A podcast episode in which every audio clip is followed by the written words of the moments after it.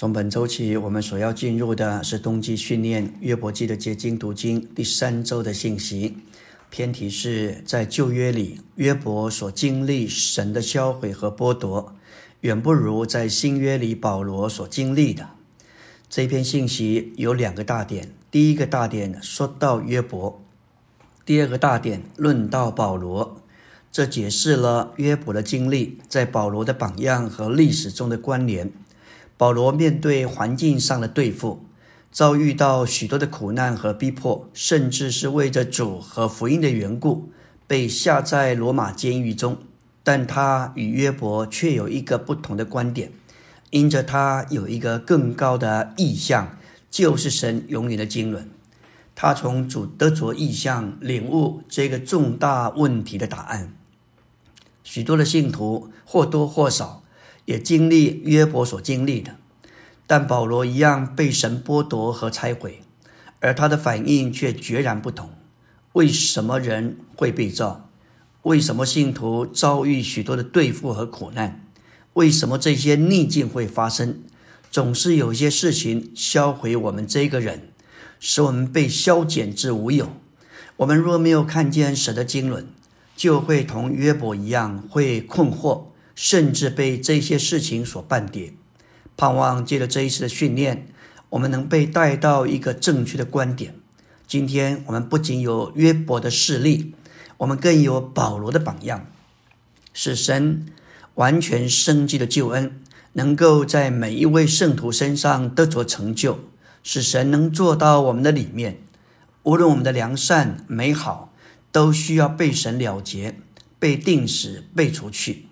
使神得着一个新造，成为一个更新的人。感谢主，要被神使用，销毁和剥夺是必要的。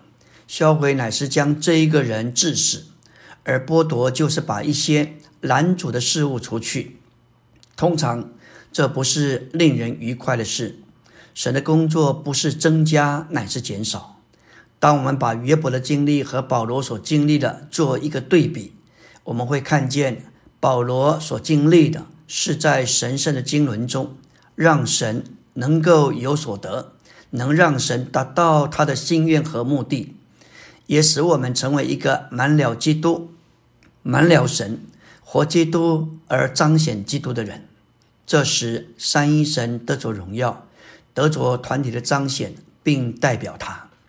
我们来到第一个大点：约伯受到搅扰、困惑。迷惑到了极点，因为他虽然完全正直而且纯全，却有灾祸临到他的家产和儿女，而且有灾病临到他的身体。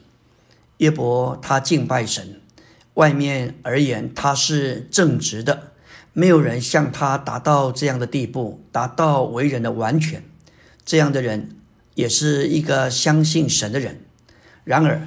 这里有许多不幸的事情发生在他身上，神允许撒旦做工，一面说神使用撒旦作为工具，带进许多的灾难，使他一切都失去，甚至全身都有灾病。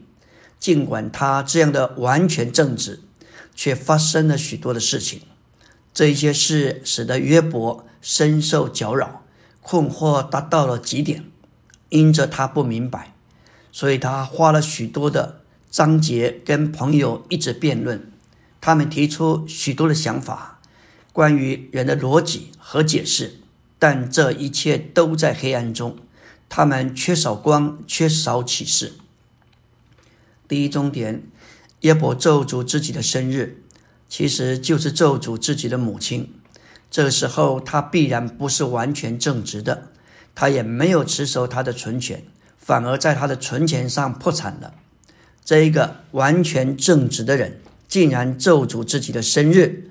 其实我们也都是一样，当日子平顺时，我们就欢喜；反之，事不如意、灾祸临到而受苦，天然的人就会咒诅，就会抱怨：为什么这些事情会临到我，发生在我身上？这也是诗篇七十三篇所记载的。当做事的人看见别人亨通，自己终日遭难，他思索要明白这事，眼看时系为难。等他进到神的圣所，他才看清他们的结局。耶伯记三章记载，他花很多时间咒诅自己的生日，甚至他的母亲。他埋怨为何不出母胎而死，不出母腹而绝去。我们不应该嘲笑约伯，环境总会暴露我们真实的光景。当时的约伯不仅失去所有的产业。十个儿女也无一幸免，加上身上的毒疮，一定是疼痛又难受。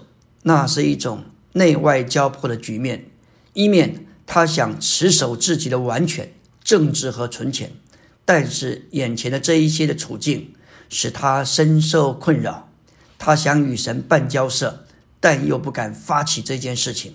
耶伯只有转向自己，咒诅自己的生日。就是咒诅自己的母亲，这使他在他的存钱上完全破产。